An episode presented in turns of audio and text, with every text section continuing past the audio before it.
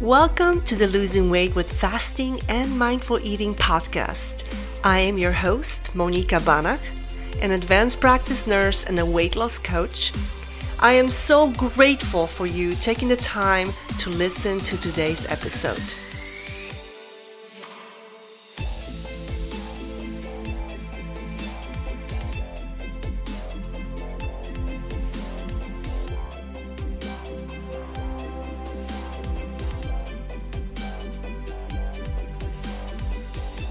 I am so excited to have Stephanie on today. She is someone that I personally have followed from the beginning of my transformation journey back in April 2020. And we have continued to stay in touch through Instagram. And she is kind of a celebrity. She's been featured on Dr. Fung's website, Megan Ramos, Dr. Eric Bergs, ketogenic.com, the fasting lane book, local radio shows. She's also been on few podcast interviews. And recently she was featured in the Women's World magazine by Dr. Fung. That's impressive. She's a 42 year old wife and the mother of a sweet six year old boy and a wild, wild four year old girl. She lives near the ocean on the east coast of Canada in St. John. She's lived there most of her life, except three years she lived in Honduras right after college. She is a brilliant lady, not only graduated in top of her class, but she's had full academic scholarships, dean's list, and she has a bachelor's degree in a double major in Spanish and religious studies. She's also proficient in music, coming from a musical family, and she plays piano, keyboard, drums, and some guitar. Her story is so inspiring, and I hope that it brings value to you guys. If you enjoy it, please share it with others that might also benefit from it. And if you get a moment, please take a minute to review my podcast on Apple Podcasts. It makes a huge difference to spread the word. And before we get started, as always, a quick disclaimer everything we discuss here is based on our personal knowledge and experience. None of this is medical advice. The content is not intended to be a substitute for professional medical advice, diagnosis, or treatment. So always seek the advice of your physician with any questions that you may have. Hi, Stephanie. So happy to have you. Thank you so much for taking the time and chatting with me today. I really appreciate it. Honored so, to be invited. thank you.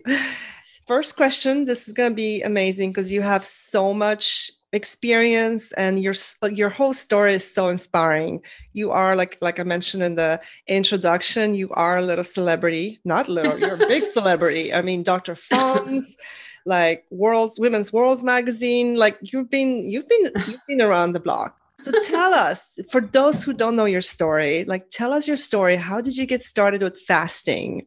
So fasting it's actually pretty funny. I think there was a question that somebody had asked you, and I didn't answer it in writing to you so we could talk about this. But mm-hmm. for me, the longest fast I ever did and when I got started with fasting was actually through a church context. And back in the 90s, a lot of women from a local church mm-hmm. felt inspired to fast and pray for 40 days. And I was just a teenager heading to work at a summer camp and decided I really felt I wanted to do that also. And I actually had the support of my family doctor at the time. And I made it 25 days. Wow. and so it was it was a religious context. Yeah. And anyway, you know, I didn't really know a whole lot then, but there was sort of these little small concepts of you know fasting one day here and there just to observe easter for example so fasting mm-hmm. has sort of always been something i've been aware of but never in the context of metabolic health weight loss just health in general i didn't think of it that way until a few years ago when i stumbled upon brad I don't know if it's Pylon or Pelon. Oh yeah, pa- yes, I know who you're talking yeah, about. Yeah, and I read his book, Eat mm-hmm. Stop Eat. And yeah. so this was in 2012, 13. My husband and I were kind of eating paleo without realizing that's what we were doing. because I was going through the diagnostic process of finding out if I had trouble with dairy or gluten mm. or both. So we stumbled into paleo type recipes and then we started doing one 24 hour fast a week, eat, stop, eat. So from Saturday after supper through Sunday after supper. And it was really awesome. But wow. then pregnancies and life and so many things happened. It just kind of fell by the wayside. And I also hadn't really learned a whole lot about it until my keto and fasting and fitness journey began three years ago. And then it happened naturally. Intermittent fasting happened naturally because I was never a breakfast person and then it's kind of steamrolled from there. And then i stumbled upon jason fung and the fasting method and diet doctor and started just learning so much about the the impressive impact internally mm-hmm. with fasting and how it accompanied a proper diet. And just so what of, made you three years ago what made you decide to get back into fasting or like starting the lifestyle the ketogenic and fasting I was in agony. I had lost so much mobility after my second birth, pregnancy. And so, from about when Phoebe was born in the spring of 2016, right through until the fall of 2017, I mean, I was so inflamed, so obese, could not get my own socks on, shoes on. Mm. And then I had blood clots and I had to wear medical compression socks, which I could not get on without help. They required rubber gloves try picturing a 48 year old man putting rubber gloves on and putting socks on his wife. It just was oh. horrible. And I knew that it had to be what I was eating. Mm-hmm. And so, like I said, I was never really a breakfast person. So it was accidental. Really, mm-hmm. eating keto was accidental at first, and fasting was accidental at first. And it wasn't until I was learning through Diet Doctor and through Jason Fung and through Dr. Ken Berry and just so many people, I started to realize that what I was doing was not simply skipping breakfast. Mm-hmm. It was time restricted eating. It was intermittent fasting. It was fasting. And it, it felt good. And letting go of the stigma behind, well, you should never skip breakfast. Breakfast is the most important meal yeah. of the day, which, if you've done any research, you realize started with the Kellogg's family and yep. was all propaganda. And so yep. it just happened so naturally and comfortably in a pursuit to fix mobility issues, the weight started to come off, the inflammation was going down, my mobility was coming back. I didn't need to eat as frequently. And it just kept building upon these successes, but they felt good. So it was never about punishment or depriving myself at all. It just, it felt good. So I kept pushing into it. That's amazing. So 25 days was your longest fast. That's when it started or did you do a longer one after, you know, this last No, that was the longest one. That was actually wow. in 1997. That's amazing. Your husband do it with you as well. You you mentioned that he's also he's done fasting as well or he sticks more so to either an 18 and 6 intermittent mm-hmm. fasting window or an OMAD one meal a day sometimes taking a full 24 hour eating day off. He works nights, so he doesn't eat until evening before he goes, and he eats mm-hmm. once at work. So he tries to stick to two meals in a six hour window. Yeah. And he's going to try pushing in a little bit more to a day off a week going forward and mm-hmm. see how he does. I can't make him do that. I can't make anybody fast. For Absolutely. me, I love it but it's still it's great that he understands the lifestyle. He supports you. He's done it before. So it's good to have that support system because there's still so much stigma out there with fasting like oh my gosh you're starving yourself. No. Oh my gosh i've heard it all. You, you name it i've heard it all. Yeah. And i mean listen i was one of those people too. I was like oh gosh you know you have to eat every three hours. Yeah. and like coming from a bodybuilding world fitness world i was a personal trainer you know, every three hours, and I had an alarm set on my phone. Oh and going goodness. from eating all day long, stimulating your insulin levels all right. day, to like not eating was like unimaginable, like crazy. So, but I don't know about you. I found once it became a comfortable habit, it just is incredibly liberating. Oh yeah.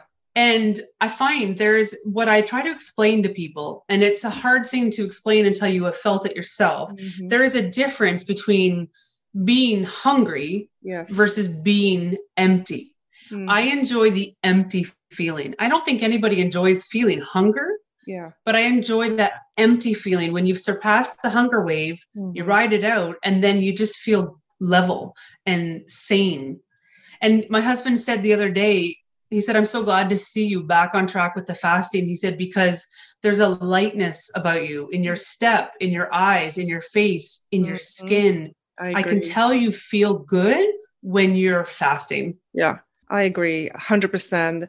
And a lot of people aren't able to distinguish that hunger, that mental hunger, with like actual physical hunger. Most of the mm-hmm. times, that hunger is not physical hunger. Right. It is the mental, it's just the habits that we create of like, oh my gosh, it's noon, it's lunchtime, yeah. I'm hangry. Hangry right. is not hunger, it's an emotion. Right. Hangry. So, yes, it's amazing. And it's hard, you know, I don't try to push it on people ever. No. I send them to my Instagram. It's like, look through my journey. And people have to discover themselves. You can't push it on them. I've never been one of those people that anyone can push anything on me, but I do research. but I love researching. And that's how it me happened too. with fasting. I started researching. I'm like, wow, this is interesting. This is not just weight loss, the health right. benefits are what actually drew me to fasting. It wasn't just the losing weight, which that's an amazing benefit, of course. So it's awesome. And I think fasting is getting more popular. It's just like when keto first started, and people are like, oh my gosh, you're going to go into keto acidosis. And I'm like, oh, no, keto acidosis no. is not keto. No. It, it's just, it's so, but now, you know, three years later, when I started keto, now keto has blown out of control. Really and I feel and I hope that fasting will also kind of get out there. Again, there's no money in fasting, but I thought there was no money in keto either. But oh they made they made a way to make it, you know. They did. Yeah. Yes. But they do find a way to make money through fasting too, because mm-hmm. they try to convince you to buy prepackaged supplements and prepackaged everything True. or yeah. you know multi-level marketing companies try to sell exogenous yeah. ketones as a fasting protocol so yeah. you know you give anybody an idea they'll find a way to make money on it which what are Even your though thoughts? realistically keto is free and fasting is free it's literally the opposite of eating yeah what are your thoughts on ketogenic supplements like the keto like the ketones ketones yes I have mixed feelings and mixed thoughts on them. I've never used them myself, so I could never speak on how they make me feel or what they do for me. I know that you hear some professionals talk about them having their place mm-hmm. and being beneficial for some people, like maybe people with Alzheimer's, dementia, or maybe somebody with, you know, autism spectrum or attention deficit. Like my understanding is they have their place. Yeah. As for the bulk of the people who seek out a ketogenic diet, most of which people are unhealthy, obese, or insulin resistant, I don't think they're necessary. I think you're basically spending money to have very expensive urine.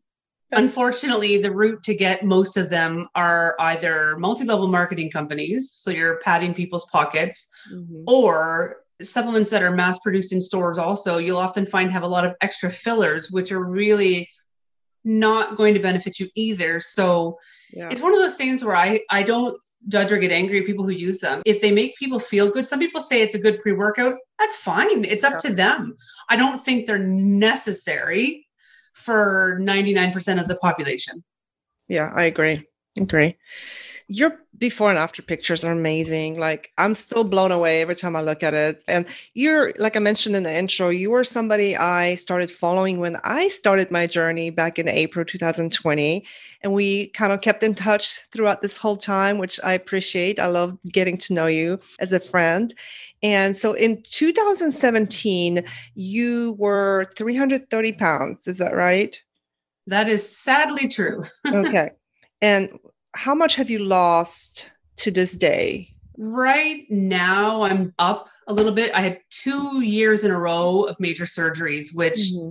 you working in anesthesia know that major surgeries really disrupt your endocrine system, they disrupt your body. Yes. So there was some regain that happened between two years in a row of surgeries and COVID and you, you know, you name it. Yeah. Initially, I had lost 150, 160 pounds. I in gained some year, back right? in one in one year. In right? exactly one year, I lost 150. That's amazing. Then I went completely dairy free and did a keto whole 30 mm-hmm. before the two surgeries. So I reached my lowest, but it wasn't a place I felt could be maintained. So right now, I am currently still 25 pounds up from where I need to go back down to. And that has been since surgery one year ago. Okay. So as of this morning, it's my one month mark of being back on track, and I'm down 21.4 of the regain. So awesome. that's really encouraging. And it's nice to know that my body's responding the second time around. yeah, that's awesome. And again, like you said, you know, surgeries you, sometimes you have to give yourself a break. When you fat when you're ready in a stress situation such as surgery or whatever else is going in your life fasting can actually not be beneficial for you. True. I mean if your adrenals and your stress levels are exactly. black yeah i mean there would be days and months even over the past year where mm-hmm. my mind was saying dude it's time to fast but my body just kept saying nope, not yet. You have to be ready. And you know when you're ready. And I've done that too. Like the last mm-hmm. couple months, I've been kind of on and off, but you just, you know when you're ready. You just, you know it. And for anyone listening, who's gone through similar to me, meaning if you've gained any in the last year, even just related to COVID and stress, you're not alone. And I see countless people almost ashamed posting yeah. about their regain and feeling really crappy about themselves. And let me tell you, like we just said about stress, it has been such a stressful time. Like if it's so stressful, and I know for myself and for many, many people, this past year proved to be so hard for things like financial distress. Yeah. You know, I had surgery, my son had surgery, my daughter broke her arm, my mother broke her leg, my marriage almost fell apart, my husband's mental health reached an all-time low. Like there's just so many things and I know that's not just me. Everyone's plate got a little bit heavier in the last year. And so if only one thing at a time can go off your plate, it's okay. It's not a race. And we're in recovery mode right now. Mm-hmm. And I'm right there with you. And I may have had major successes, magazine front cover worthy, but it doesn't mean that I have it all figured out and never fumble. I fumble as much, if not more, than the next person. I'm so glad that you mentioned that. And because I do see that a lot that guilt that comes with yeah. like regaining weight people just like they want to hide. They feel so guilty. They beat themselves up. And it's okay. You're just human. The best mm-hmm. thing about it is you know because you know it, you know how to do it. You've done it before and you can do it again. Yeah. You just have to be ready. Sometimes you just have to give yourself a break. I'm not saying like just forget about everything and gain 150 pounds back, but 10, 20 pounds, it happens. It happens. It does. and- it we need to get out of the mentality that weight loss has a deadline.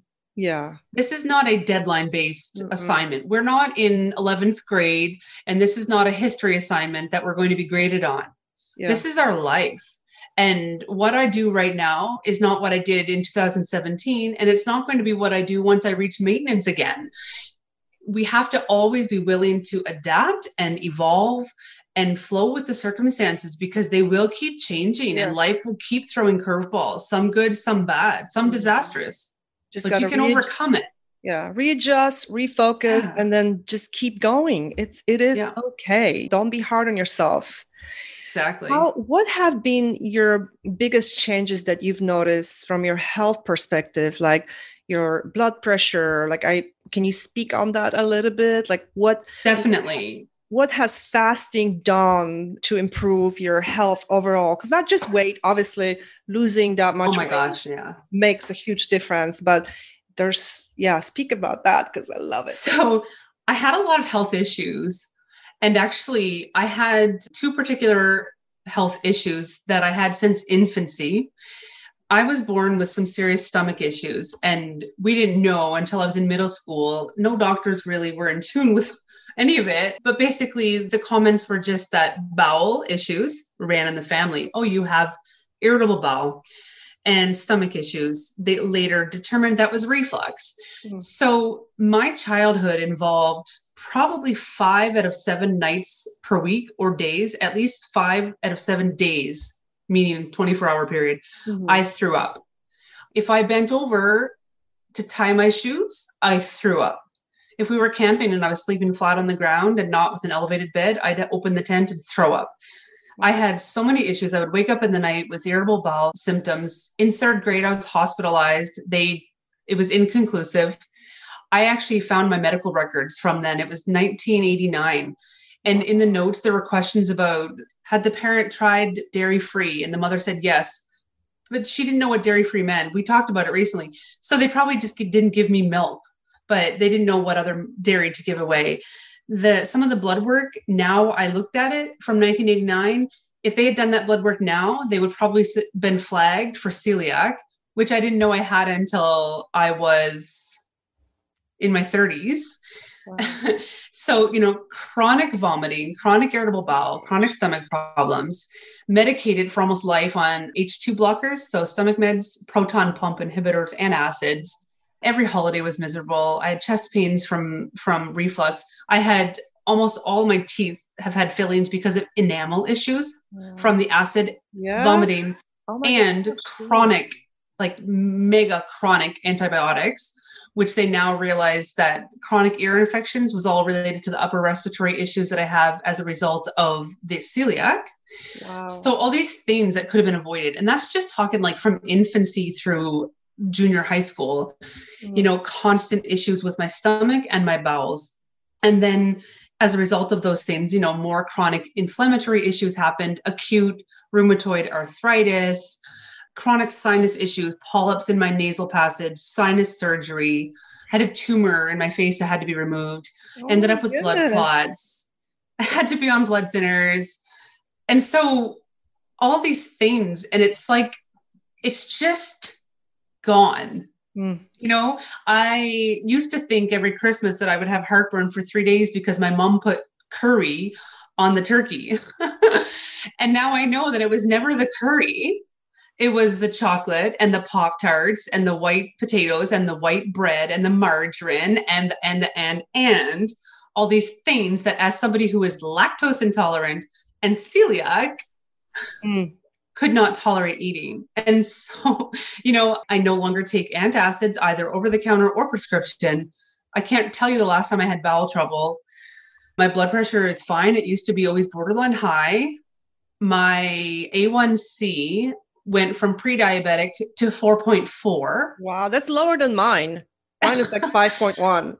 My family doctor has an amazing bellowing laugh. And when I said, Oh, what's my A1C? He laughed so hard out loud because he couldn't believe it. It was just so low. My cholesterol normalized. I was able to get off of blood thinners. I used to be able to not function without taking birth control pills not for birth control. My husband is fixed, thank you, God. but I had terrible problems with ovulation, terrible problems with my period. And I was on birth control pills for 20 years out of my 42 years. Same, same here. Yeah.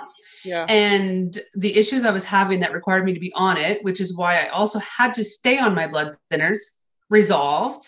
So, like, since 2018, everything except the blood thinner was gone and then this past year, I eliminated the blood thinner because there was no reason to still be on it. So how many total medications is that? I think I think when I started there were 7 and they're all gone. That's amazing. all of them. And of course Literally, I take nothing. And of course you did all of this under medical supervision. You did not Yeah, my doctor. Yes. Yep. Oh yeah, you no, you don't just like fast and get off of your blood pressure medicine because your blood pressure is getting better. Always, obviously, always check. You know, have your doctor follow up because that's a huge thing too. As you start to lose weight, there are certain medications out there like mm-hmm. diabetes, blood pressure. Yes. Your th- They'll get skewed. You yes, have to all those adjust things them. have to get adjusted because mm-hmm. gonna your blood pressure is gonna drop, your blood sugar is gonna improve so it's really super important. I know there's a lot of people out there that are like, yeah, they're just fast whenever, but you have to, it's so important to follow up with your doctor find somebody that understands what you're doing that's yes. not like oh my gosh don't do it you're you're starving yourself find somebody and they that, don't even have to agree something i exactly. something i've learned people yes. are afraid of their doctors but mm-hmm. they work for us yes. and something i've learned is that i can say to my doctor here's what i'm doing here's my approach, here's what I'm taking, here's what I'm not taking.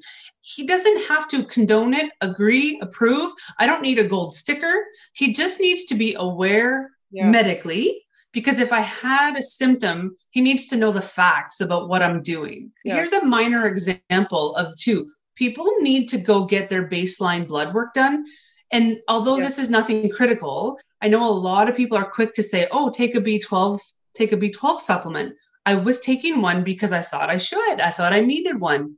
When I had my labs drawn within the first year, I can't remember what the range is, but say it was between six and 900. I don't know. Mm-hmm. When I got my B12 back, I was so far above the 900. He just said, don't take that mm. because you don't need it.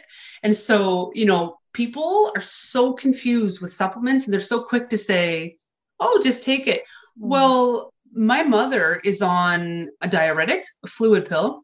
She has to supplement potassium a certain way because mm. of her kidneys, because right, of her yeah. medications. I can't go take the same potassium pill she takes.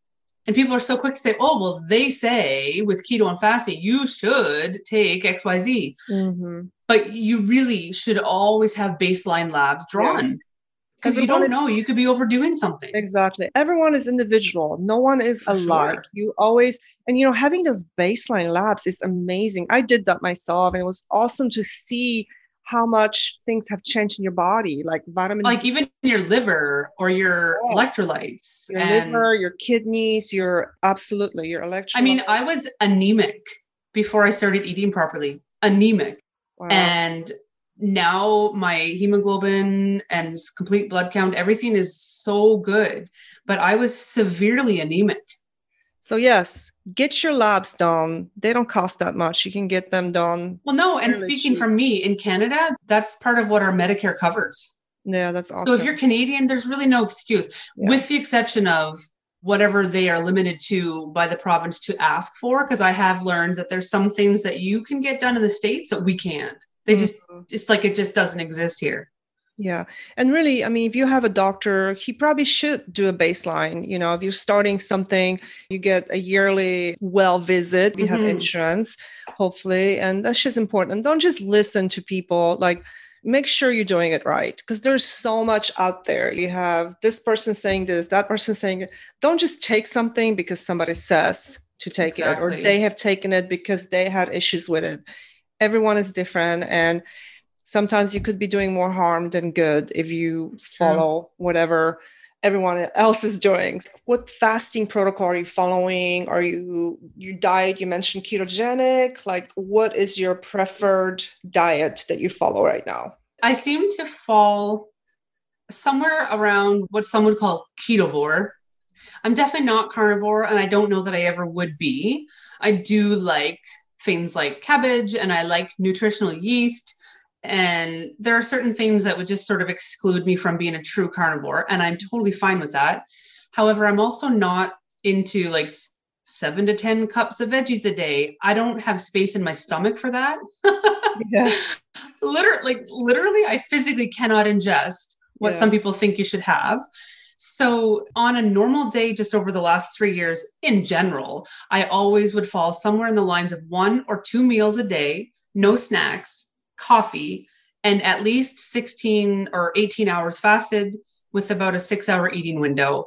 Most recently, I've been doing what I had been wanting to do for months mm-hmm. and had a mental block against.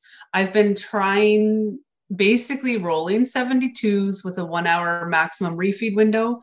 And what I've been noticing with that is that my urges to binge are almost non existent, my cravings are almost non existent mm. i'm able to eat appropriately and even include something like a piece of lily's dark chocolate in my eating window because i know that once the eating window is closed i'm done i know that nobody's holding a gun to my head saying yes. thou must not eat later but i'm trying to have that discipline of multiple short fasts so either 48 or 72 continually until I can master the art of being consistent. So, for example, today I was approaching the 72 hour mark and my body felt good. I felt level. And I said, I really don't feel like I need to eat. But I said, Stephanie, nobody's going to give you a sticker for going 96 hours instead of 72. Mm-hmm. Eat your refeed meal because you need it, because your body will appreciate it, because it's building blocks through the protein, and because it's strength day at the gym, and that's the appropriate thing and timing. Mm-hmm. And then jump into another one, and life will go on. My body will thank me. I feel like my body's responding better to repeatedly doing shorter fasts mm-hmm. than it did when I was doing seven days. And you know, I'm glad that you mentioned that actually, because I feel like sometimes people feel like the longer you go, the better it is. Fasting, once you get into fasting, fasting is easy. The hard part is the refeeds. It's so it's, true. It's controlling those binges. You know, I went yeah. through that. My first year is I did binging, fasting long, binging, then feeling like crap yeah. because I binge. So I fast even longer. Doing shorter fasts, especially if you have issues with just binge eating everything aside, you should do a shorter fast and keep them to within an hour. That's kind of what I did because that prevented me from going and snacking. Like yes. I knew, okay, this is that hour. I can have my refeed after this after this one hour is done I got to go back to fasting. And that right. really mentally, that was really helpful to me. And I and so what I've kind of, this is my first full week of January, obviously, all of us. But what I kind of mapped out, so to speak, I got back on track on December 7th. And I've been doing, you know, again, like some some 24 hour fasts, mm-hmm. some 48 and some 72 since December 7th. But what I decided I would try starting this week that we're in was that Monday would be an eating day, but Monday is also a strength day, like a heavy lifting day at the gym. Mm-hmm. And I thought, how appropriate to make sure I'm having a really good amount of protein and fat on a lifting day. And then I wanted to do at least at least one 72 hour fast per week. So it seemed reasonable that the next heavy lifting day was a Thursday. How perfect. Mm-hmm. And I like to try to put around three or four hours between a meal and lifting. So if I go to the gym at 4:30, I aim to eat around 12:30. It's perfect. And from yeah. Monday lifting day through Thursday lifting day is a 72-hour fast. And then I said it fluctuates which day on the weekend my husband is off. And we do try to eat at least once a week together, which sounds crazy to some, I know, but he works nights. So I said if from Thursday to Saturday, I did 48. That's perfect. And from Saturday to Monday again is another 48. Or after my lifting day Thursday, do a, a second 72 hour fast through Sunday dinner with my family. And then the next, it's just a 24 hour period until my Monday plan starts again. And I and so far it feels good because Wednesday is a cardio day at the gym. And I've learned my lesson that a refeed day and a cardio day, I don't do well. I feel like I'm going to vomit. I see stars. It's just, it doesn't work for me. So I'll stick to a fasted cardio day and fed weightlifting days. You have to fit in fasting with your lifestyle. Like you said, you do things certain way to fit in your lifestyle. If you don't, you're gonna give up. You're gonna get yeah. frustrated. You know, if you eat dinner with your husband, you know, every night at six, don't refeed at noon and then watch your husband eat. That's important in your life and fit you it in. You don't want to make yourself crazy. Yes. And that's the thing about fasting. You can fit it in. It's so easy. I fa- I love fasting when I work 24 hour shifts like today because I a I don't have to bring food. I don't have to think mm. about food. I don't bring it to work with me and I don't have to worry about am I going to have time to eat if I'm busy at work or stress about it, which I never stress about it, but it, right. it fits into my lifestyle and that's what I do when I work 24 hour shifts. Almost always I try to fast because it just makes it so easy. It's almost like whoosh, I don't have to worry about. It. I look forward it's to it. Liberating. Yes, liberating. To me, when when people talk you hear the catch you hear catchphrases here and there and you hear people talk about food freedom for me mm-hmm. fasting means food freedom mm-hmm. because if there's something that maybe is a little more carb heavy and i'm just talking vegetables than what i might eat day to day but knowing that i'm fasting for 72 hours i'll allow for that and then close the window and move on and there's no guilt mm-hmm. it's and yeah. it just it feels good the other thing for me, in talking about freedom and feeling liberated, I am celiac and it's severe. And so, circumstances in the past that used to stress me out a lot were community meals, community gatherings, church potlucks, things like that, because it was always stressful. What am I going to eat? And you would always have the people, and they meant well, would say, Oh, that's gluten free. I made that because I knew you were coming. But the beauty of fasting is that I don't even need to worry about, oh my goodness, what am I going to eat at this mm-hmm. community meal? Although with COVID, we're not even allowed to have community meals. But it just, for me, it's freedom. And people are like, yeah, but people are going to notice, or what are they, what are you going to say if they ask, why aren't you eating? I guarantee 99% of the time, nobody is aware that you are not eating. Yeah. Nobody. Or, or, you just say, I already ate, thank you. Or, yeah or you just have people some. are so worried yeah. about yeah. people thinking they're weird for not eating when i did my 25 day fast in 1997 i remember sitting at a table at a restaurant with all of my staff members and not eating and no one cared nobody cares yeah. that's just it when you realize that either people don't notice or they don't care or it doesn't matter it's so freeing yeah and uh, speaking of long fast, oh my gosh, I just found out, I posted this on my Instagram. I, I saw you reposted the guy, the longest world record of yeah. fasting was 367 days, I think, or 68 yeah. days. And he lost like 267 pounds. It was uh, incredible. And I'm like, yeah. oh my gosh, I'm sometimes I struggle through like a three day fast. And I'm like, that's what it takes sometimes. This guy went and decided I'm getting healthy it, it was amazing. It blew my mind. Kind of, I was like, oh my gosh, that's the like- human body is remarkable. Yeah. And you know, one of the one of the number one comments people will make about fasting, well, except for the fact they say you're starving yourself. but one of the most common comments I hear is people will say, "Oh, you're going to burn, you're going to lose muscle. Yeah, you're going to yeah. lose muscle." And I love how Dr. Jason Fung says, you know, when you run out of firewood, you're not going to toss your sofa into the furnace because you're not that stupid. Well, likewise, our body is not that stupid. Yeah. It's not going to start burning your muscles up. Otherwise, we all be a bunch of jellyfish laying on the ground starving. Yes. Yes. I 100% agree. Your body's not going to, it's going to go with the fuel source next available, which is usually your glycogen 1st mm-hmm. burns your glycogen.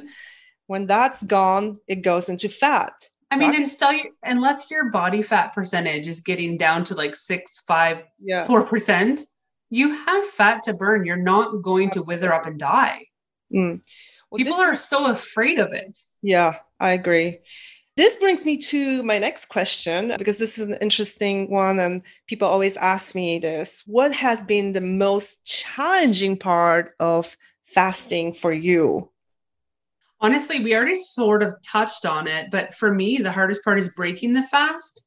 I'm getting much better at it, even just in the last month, because fasting's not hard. I don't think once you do it, it's not hard. It's simple. Um, yeah. In the beginning, mm-hmm. after approximately 24 hours, from about the 24 hour mark to about the 48 hour mark, I say that's sort of my wall. I might hit a wall my biggest hunger waves come. After that, as long as I'm hydrated and my electrolytes are balanced, I feel good. I know when my electrolytes are not balanced, like little little things like maybe a minor headache mm-hmm. or a mm-hmm. wave of hunger or one symptom for me that happens that tells me go drink some electrolytes is if I'm in the bathtub and I'm heated and I stand up and see stars and that blackout feeling starts to happen and I grab the side of the tub, to me that says my potassium and or my sodium mm. are off and I need to go do something about that. Outside of that, I don't find fasting difficult. It literally is as simplistic as it sounds, just don't eat. Mm-hmm. The hardest part is breaking your fast without making yourself feel nauseated and not going overboard. I do struggle sometimes still now with that whole my eyes are bigger than my belly. Yeah. I, I set a serving of food out thinking that's not excessive. This is a great refeed. And then halfway through, I'm like sweating, going, I can't do this. I can't even finish today. What, I couldn't finish. What is your typical refeed? Can you touch on that? Because that was another question that somebody asked on the Instagram question post do you start oh yeah like i did a, see that question yeah do you start so, off with like bone broth and then i do i'm actually I am not, nor have I ever been someone who believes I need to break it with just broth and then move on. I know some people do. Your digestive system can be a little strange. I know there's also mixed reviews about eggs. For some people, eggs are inflammatory and give a strange reaction. For some people, it's really just the egg whites. For me, I do find a combination of either just eggs, so maybe boiled eggs and butter, mm-hmm. or bone broth with eggs, egg drop soup, or like I had today, ground beef, mm-hmm. eggs, and broth. So I do quite meat based protein and fat for my refeeds. The other day, I did have cabbage and beef sauteed together, but I would say more often than not, it involves eggs and or eggs and broth. And the only thing that I've done that was disastrous that I would recommend everyone avoid is don't go to Wendy's to break a fast. don't eat junk food, basically. Uh, or yeah, basically yeah. that's not fun. yeah. But I, do find eggs are not a problem for me. So more often than not is eggs in some context. Things like cucumbers or salads, yes. things that have lots of water content. And don't be afraid of that initial visit to the bathroom after fasting and breaking it. It's not Especially people panic. Beginning. Yeah, especially the beginning. They're like, "Oh my gosh!" Yeah. like, like I almost, I almost had disaster pants, and I'm like, it's really not a big deal. Just go to the bathroom. Yeah. You're fine. You're fine. I mean, it's it's like your your digestive system starts to work again, and like yeah. things just kind of. So I do. I almost always, if I'm doing a longer fast, like a 72 hour fast, almost always drink my bone broth first, put some salt right. in there, and then like a protein a little bit of veggies or fat, avocado. Always love avocado. And I try to eat veggies like last because what I found is that I'll start off with like a lot of veggies and then I get so full and I can't. you don't get your protein, protein, in. And I'm like, yes, oh, I need the protein first. Yeah, the, the, good fat, good protein, and then the veggies last. And I do love yeah, veggies.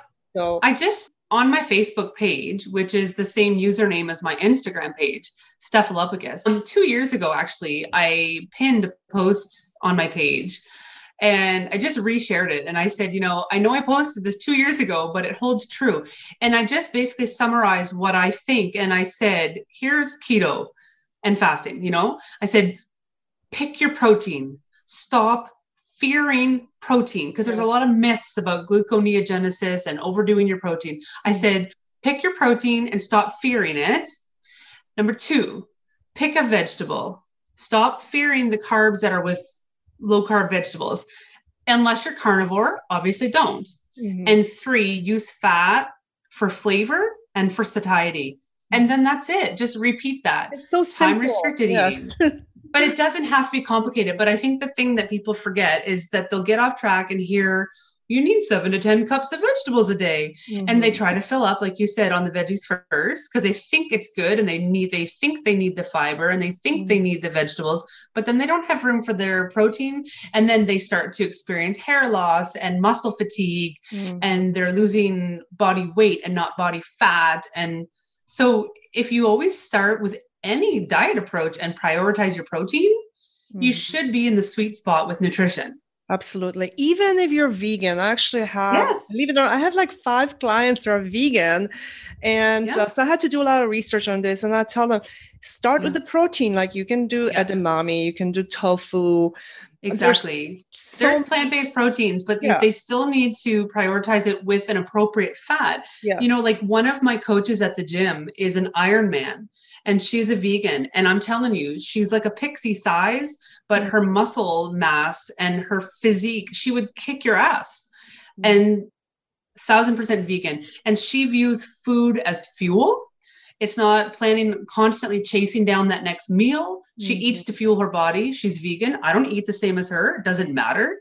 But that's just it. She prioritizes her protein and fat and works hard and you can see it. And so, am I vegan? No. Would I ever be? Yeah. No. But if you're vegan and you're listening to this, fasting and protein focused vegan, that's the thing. You got to focus on the protein, yeah. not Oreos. Yeah, and it can be it can be done with any diet approach, keto, carnivore, vegan. That's the thing with fasting. You can incorporate it with any whatever diet you're following. You just got to do it's your like own a research. Secret key.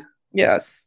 I agree. I love it. What advice would you give someone that's unsure about fasting? They still think it's starvation or they're just confused. They don't know. You know, obviously, I would tell them to go follow you and me and listen to our podcast. But what specific advice would you give someone starting off with confusion and being unsure about it? honestly like some of the things i have told people and i would i would continue to suggest because ultimately people need to make their own decisions. But what i would suggest is if you've never done longer than an 18 hour fasted day for example and you're scared of what that would feel like to go 24 hours then i would suggest pick a day where you don't feel like it's a stressful work day or a stressful day with your kids. Pick a day where you can lay around the house if you need to. If you really think if you're if you're afraid you're not going to have energy or you're not going to feel good pick a day that you think you're going to not have anywhere else to go and try fasting that day worst case scenario you eat or start with a 24 hour fast but instead of thinking of it as oh my gosh i don't i'm not allowed to eat at all this day do your mm-hmm. 24 hour fast from after supper until the next day at supper. And then boom you've done a 24 hour fast. And then once they've done that and they come back to me and say oh my gosh i've just done my first 24 hour fast. Now i want to go further. I say great.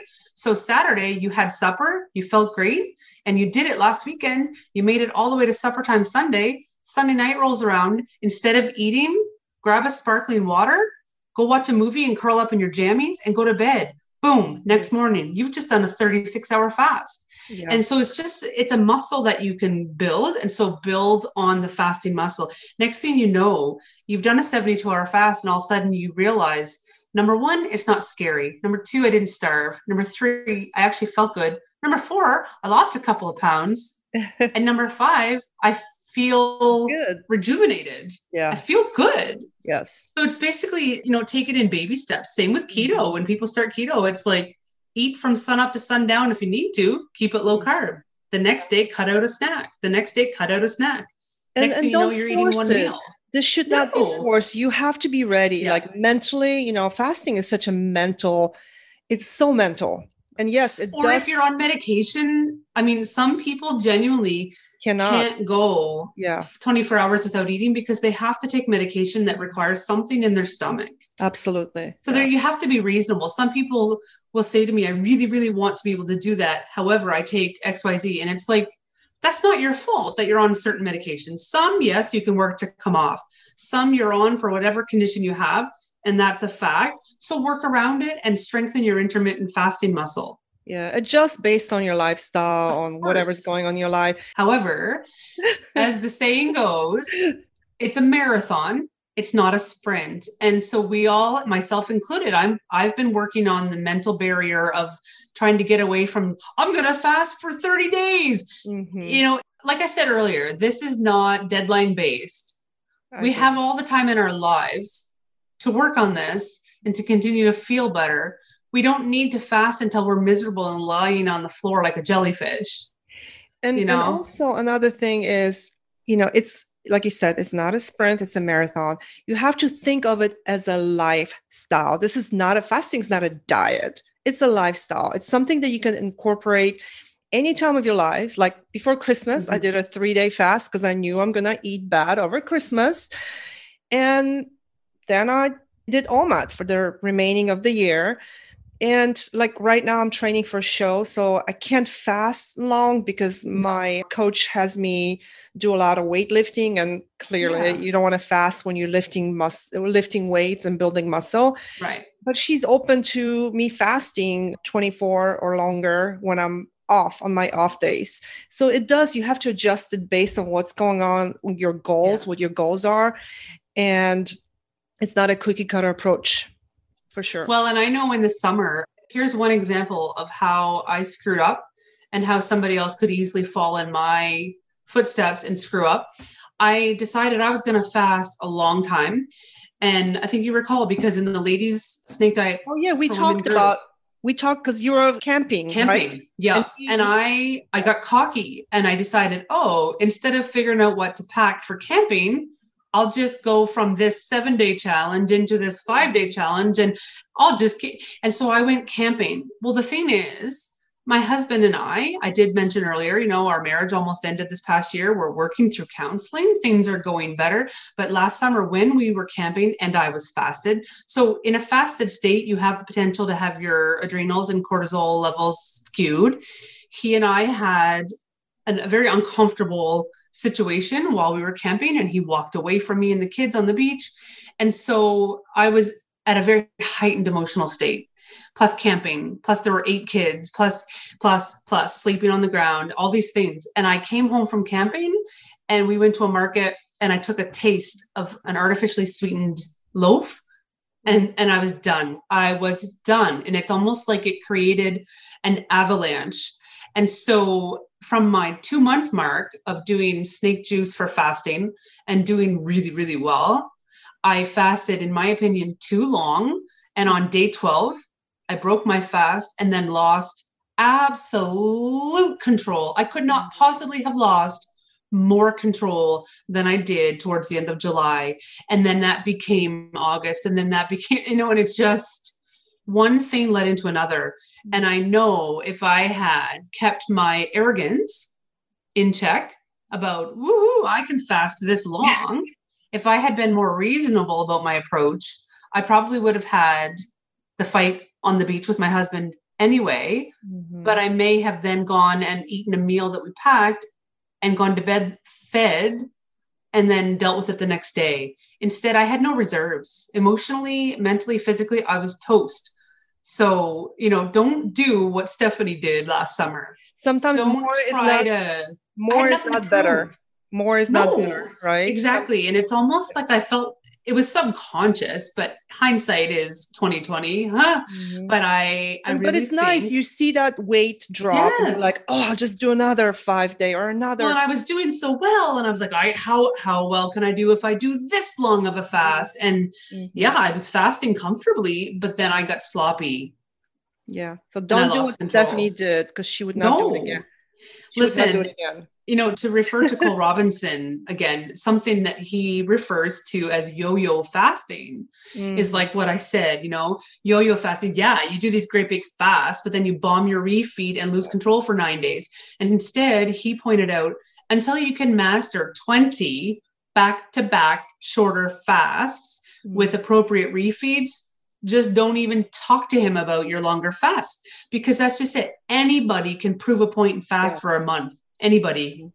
But until you can do the consecutive, be consistent, keep the discipline clear. Control the food. Yes. Yes. Yes. Yeah. It has to be a balance or else you're going to end up sinking. Yeah, that's a good point. And it's such a it's so hard on your psyche too because i did that my first year i would like binge fast the more i binged the more i fasted yeah. and it was so unhealthy and it made me feel terrible and i would like yo-yo back yeah. and forth till i got hold of my refeeds and learning how to control food and using food as fuel thinking yes. of it of course enjoying my meal when i'm eating it i'm not just like okay fuel. but you're not chasing down the yeah, next not meal. like oh, god i gotta eat everything outside or i'm sitting on the couch watching tv i gotta stuff my fa- face with chips or drink wine or whatever it is being able to and it doesn't happen overnight. This took this journey took me a long time like over mm-hmm. a year. So it, it is relearning those habits we have created over years because the binge eating you binge eat you emotionally eat for there's reasons why we do this. And you have to and today of- i'm going to toot my own horn loud and proud. Today is one month binge free Yay, good job. That's awesome. yeah. That's and you know, just to I wanted to touch on the binge eating too. I know one question people will often have when I talk about binge eating and fasting is their fear is that fasting will actually enhance binge eating, but I can say from my experience fasting actually helps to cure my binge eating mm. and my urges to binge because instead of just losing control one meal after another. I know I'm not chasing down my next meal, but I know when it's going to be. And I know that I don't have to put super crazy, strict guidelines on it. I just need to fuel my body appropriately. And if that includes something of a sweet nature, so be it. Mm-hmm. But then close the window and move on from it. And so I'm learning to stop vilifying food and vilifying ingredients. But as far as binge eating, it genuinely is creating a sense of food freedom and curing the desire to binge in the first place. Yeah, that's great. I actually did a podcast on this uh, a little while back. I can't remember which episode, but I'll link it below. Binging, binge eating versus uh, overindulgence, because there's a lot of confusion with those two. Binge eating is actually psych- disorder. psychological disorder. Yes. And if you do have it, you have to talk to your doctor. Yeah. And in order to be classified, I think, as a binge eater, you have to have one binge a week for I want to say either three or six months period of time. So one binge every week for a three to six month period of time. So it's very important to distinguish those two because there are people out there that legit have a psychological disorder with binge eating. And it's just like anorexia, bulimia, and stuff like that. You do need help.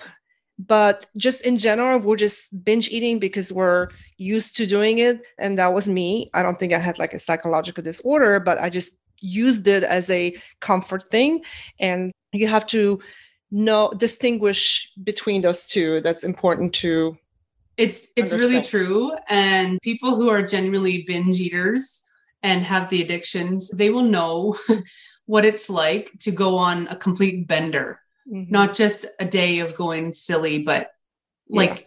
you know, it's like when an alcoholic loses the week of their life, they don't even know what the hell happened with the food. You know, it becomes so obscene that no logical when you look back at it, it just seems like there's no logical way that happened, mm-hmm. but it does, and it did, and it happens so often. I'll tell you what's been helping though is the Kathryn Hansen's book, Brain Over Binge.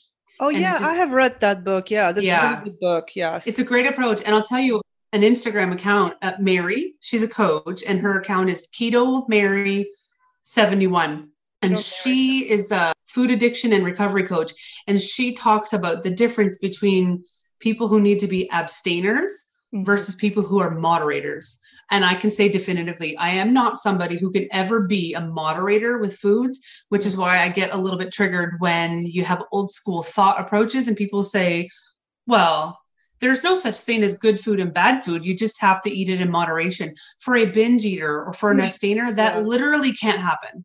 Yeah. Ever. Try sugar. Try just take a bunch of candy and you're like, oh yeah, you can control it. Like I can't no. I, I, stay away from it because sugar but is- there seems to be such a misconception mm-hmm. on what being an abstainer means and people yeah. seem to think it's something that you can cure instead of embracing and accepting that it is who you are. Yeah. And that actually fasting can help cure it because you're not constantly opening up the trash can and entering junk. Well 72 for me at least when i'm been on like a bad eating, bin, whatever, binge eating, bad eating, like chocolate or even drinking, 72 hour fast completely gets rid of my like cravings for those foods or yeah. alcohol or wine, whatever it is. Like it's gone. Like it actually helps to balance the chemicals in your brain, your dop- dopamine, ser- serotonin. It's those foods that take it out of balance. It's not. Yeah. It's it's another topic we could go into, but it's yeah, that's great. Thanks for suggesting that IG, and I'll link it in here as well. With losing so much weight, can you talk about loose skin issues? Have you had surgery, something that you would ever consider? If so, yeah.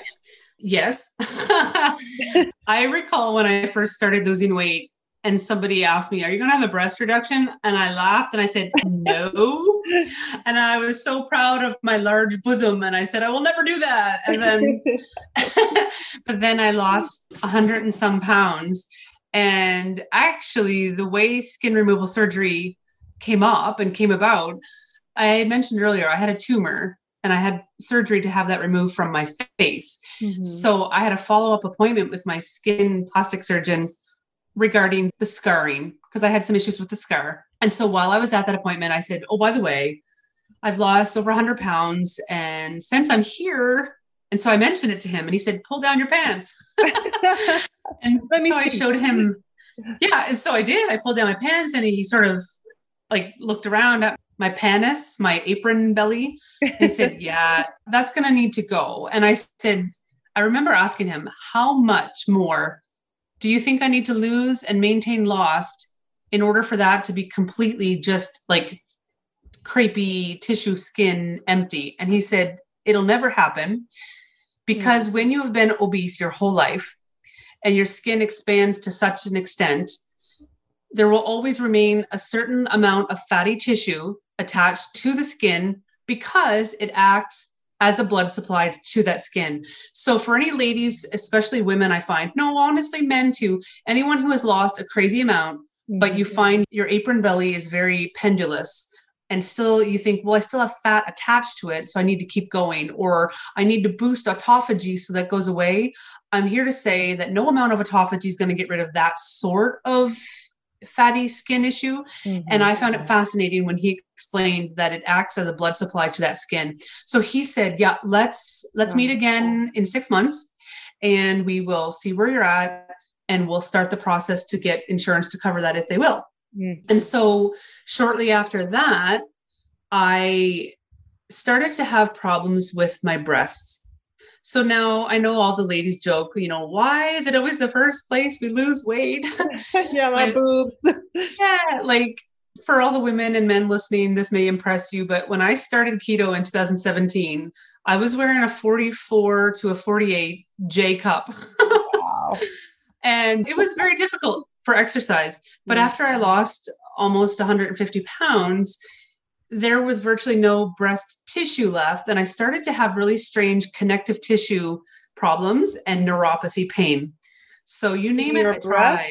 In your yep, breast? down the um, oh. in the breast tissue and to the side. So imagine if you put your hands at your armpits and then moved it down to where a bra band would be, hmm. in about that area was excruciating, like terribly excruciating pain every single day. Is that and from so, like the skin, like loose skin? Well, they weren't sure they they didn't know at hmm. first and they did a mammogram and they said oh you have transparent breasts.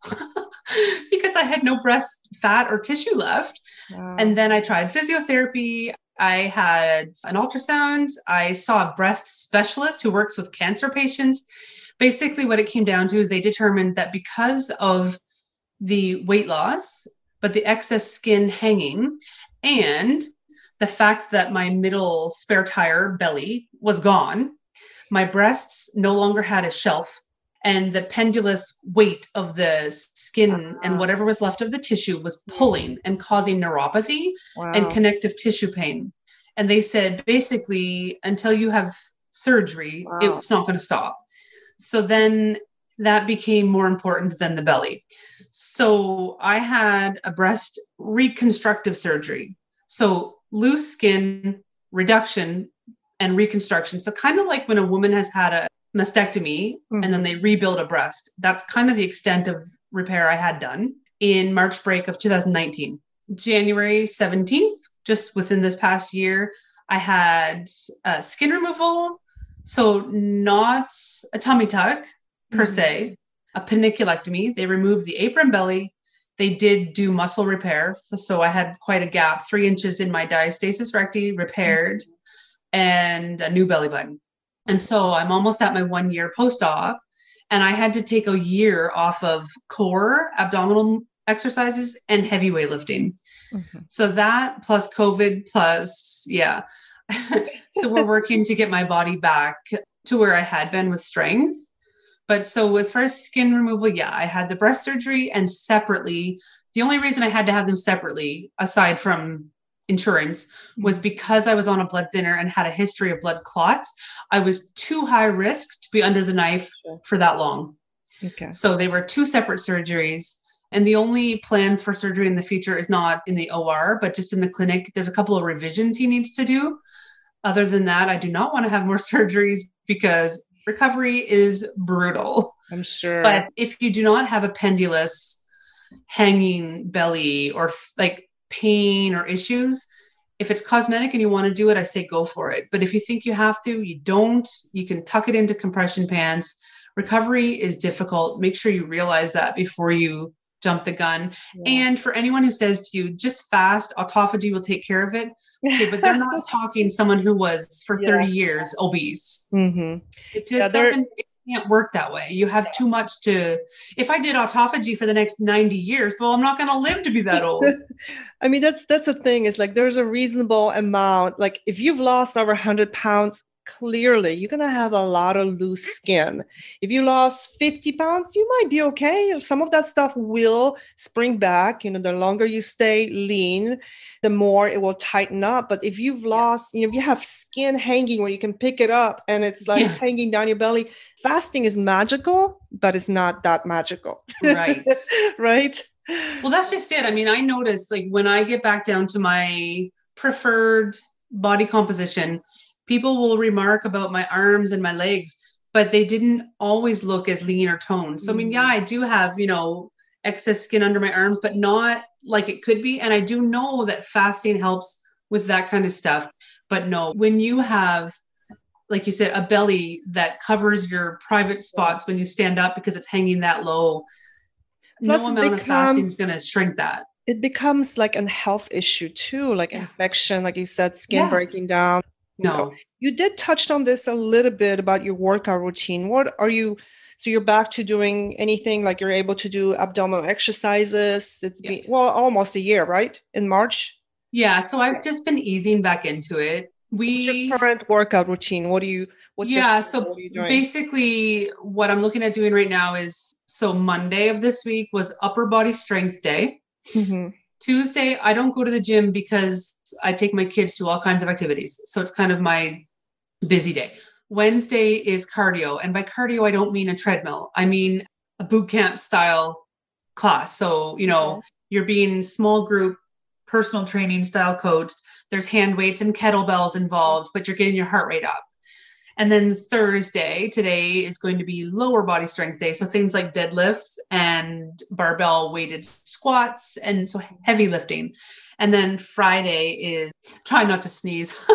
Friday is speed weights so lower weight, higher repetition. So it's like a combination between lifting and cardio. Okay. Saturday is another weights and cardio day. So two days of heavy lifting, mm-hmm. and every other day it's either cardio and weights or weights. But otherwise, at the YMCA, I'm working towards my Aquafit certification and my Drums Alive certification. So I do like to swim and I like to do Zumba and stuff like that too.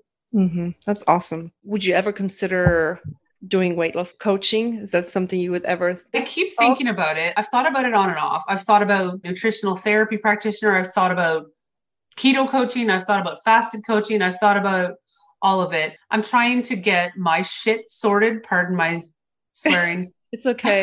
I feel it's like allowed. I can. yeah.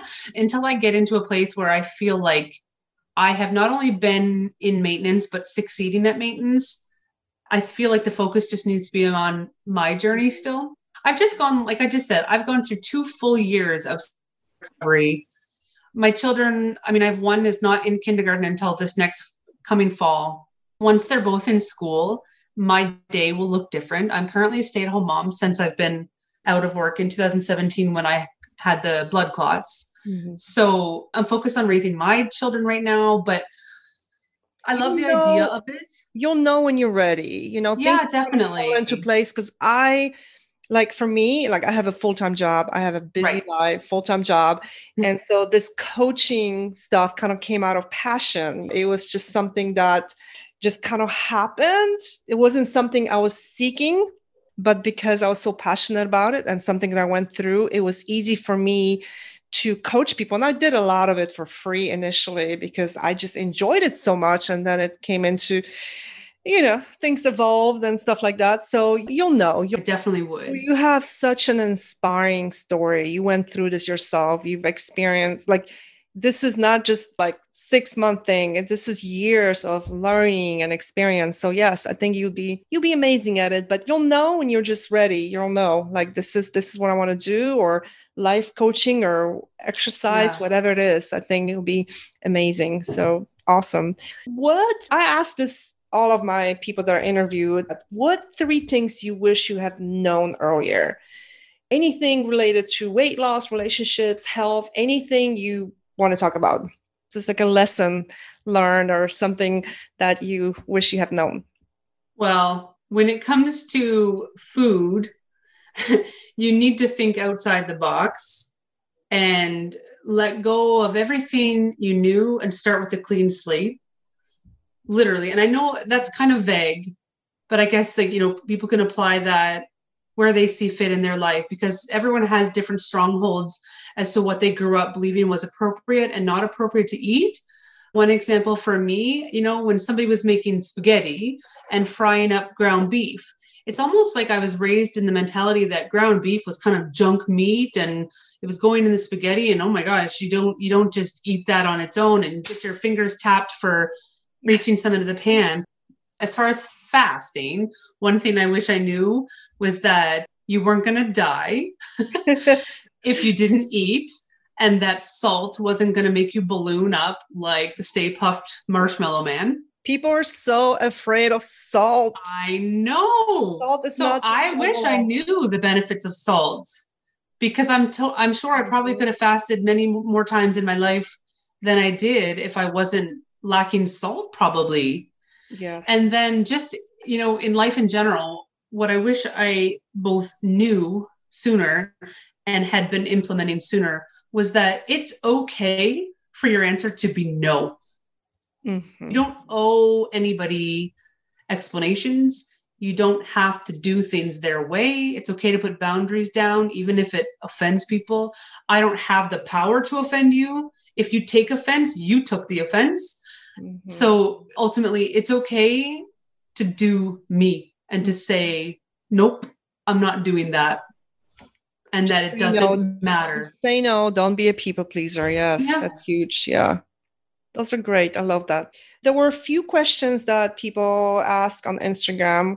One of them was How did your environment react to your transformation, positive or negative? And how did you react to negativity, if there was any, with your transformation or fasting? I don't know if it's that I am naive or oblivious to negativity or if I'm just one of the fortunate people who has been surrounded by positivity with my journey. I don't know. Sometimes I think I'm naive and it or I just don't let that stuff filter through. But I've really had such good support and you know a lot of people lose friends or they get flack from their family but I've had my in laws try to accommodate me even through my celiac journey, buying separate butter containers for me to have butter on my food so it wasn't contaminated with gluten. And my mother saving me drippings from her turkey so I could make my own keto xanthan gum gravy. And like literally, I have been supported and encouraged. And because I've lived my life so out loud with this journey online, there's very few people who have genuinely been caught by surprise by the before and after effect mm-hmm. because they've sort of seen it unfold in front of their eyes. The few people who maybe hadn't seen it happening and saw it were just like kind of baffled by it. But for the most part, it's been well received. Like everything from my doctors to my family to the online community, gym community. Yeah, how did that start? Can you go into that? That was something I'm glad you mentioned is how did that start? Your Instagram, I mean, you have a lot of followers on there. When and how did this start? like your because I didn't when I was losing weight, I didn't think I was gonna post on Instagram, but I was like, okay, I need to just do it for myself. and then you know, people just kind of loved it and my story was inspiring. So i'm sure you have a story. So tell me I how do. Yeah. i have a story and ironically it actually stems from fasting.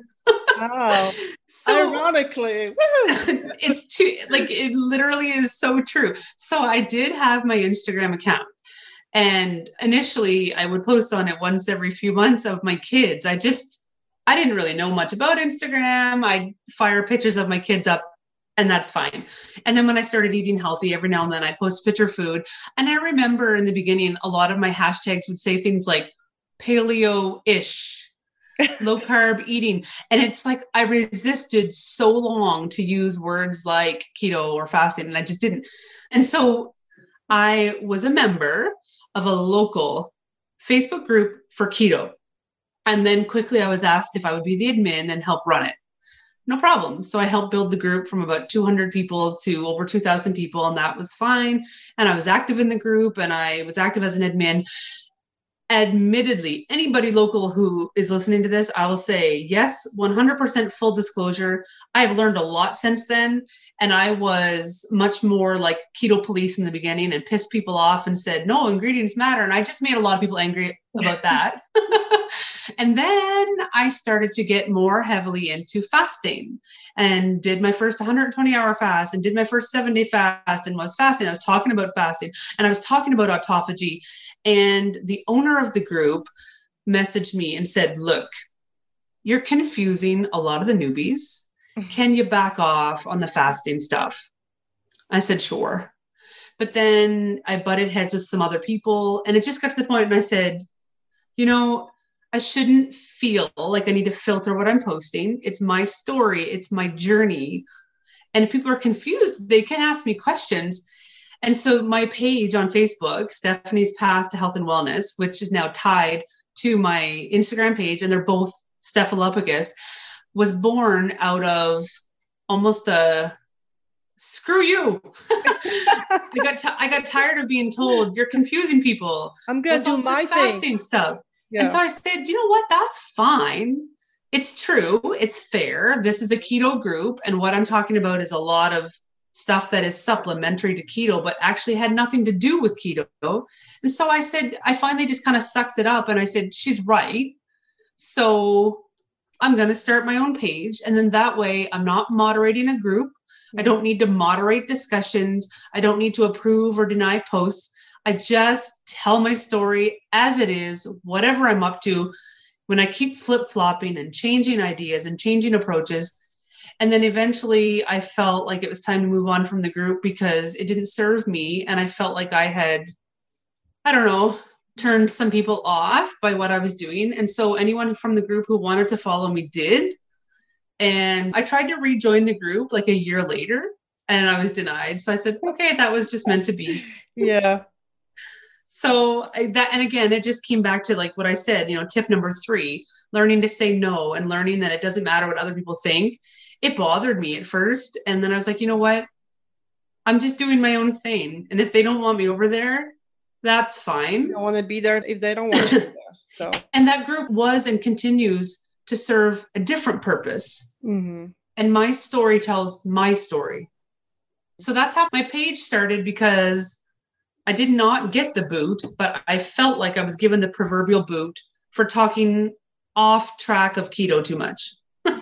Instagram is, is your primary, and I'll link that in here. So Instagram and your Facebook page, I'll link both of those. Your Instagram is just so inspiring. Just like looking Thank at you. your pictures, like before and afters, it's just like whoa, like it's mind blowing. You you look like a completely different person. You look so much younger, and I'm sure I know you feel amazing. You feel so much better, and it's. I mean, there's one thing incredible. to look younger. I feel mm. more youthful most days than I did in my 20s.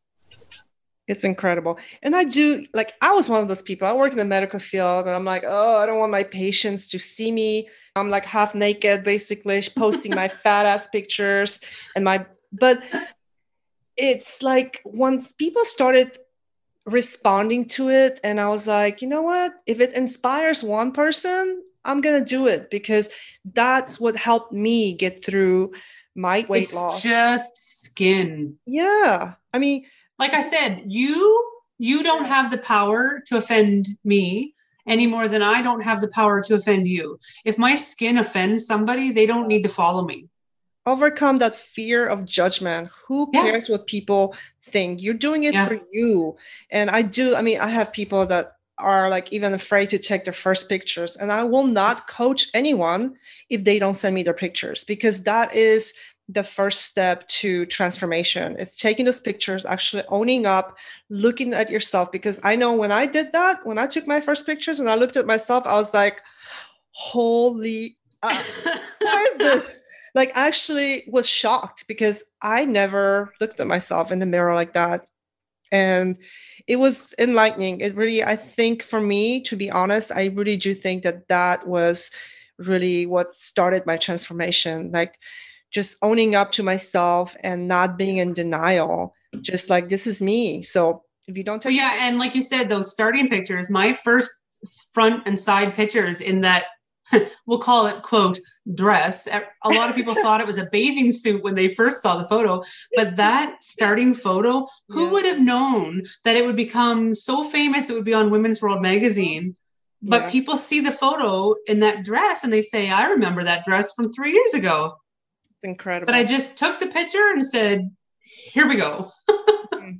it's amazing. I love it. So definitely follow stephanie uh, on her Instagram. Last few questions. What are you grateful for in your life? Being alive, my beautiful, healthy children. Mm-hmm. You know, the little things. Yeah. Yeah. You know, just living near my parents, not having COVID. yes.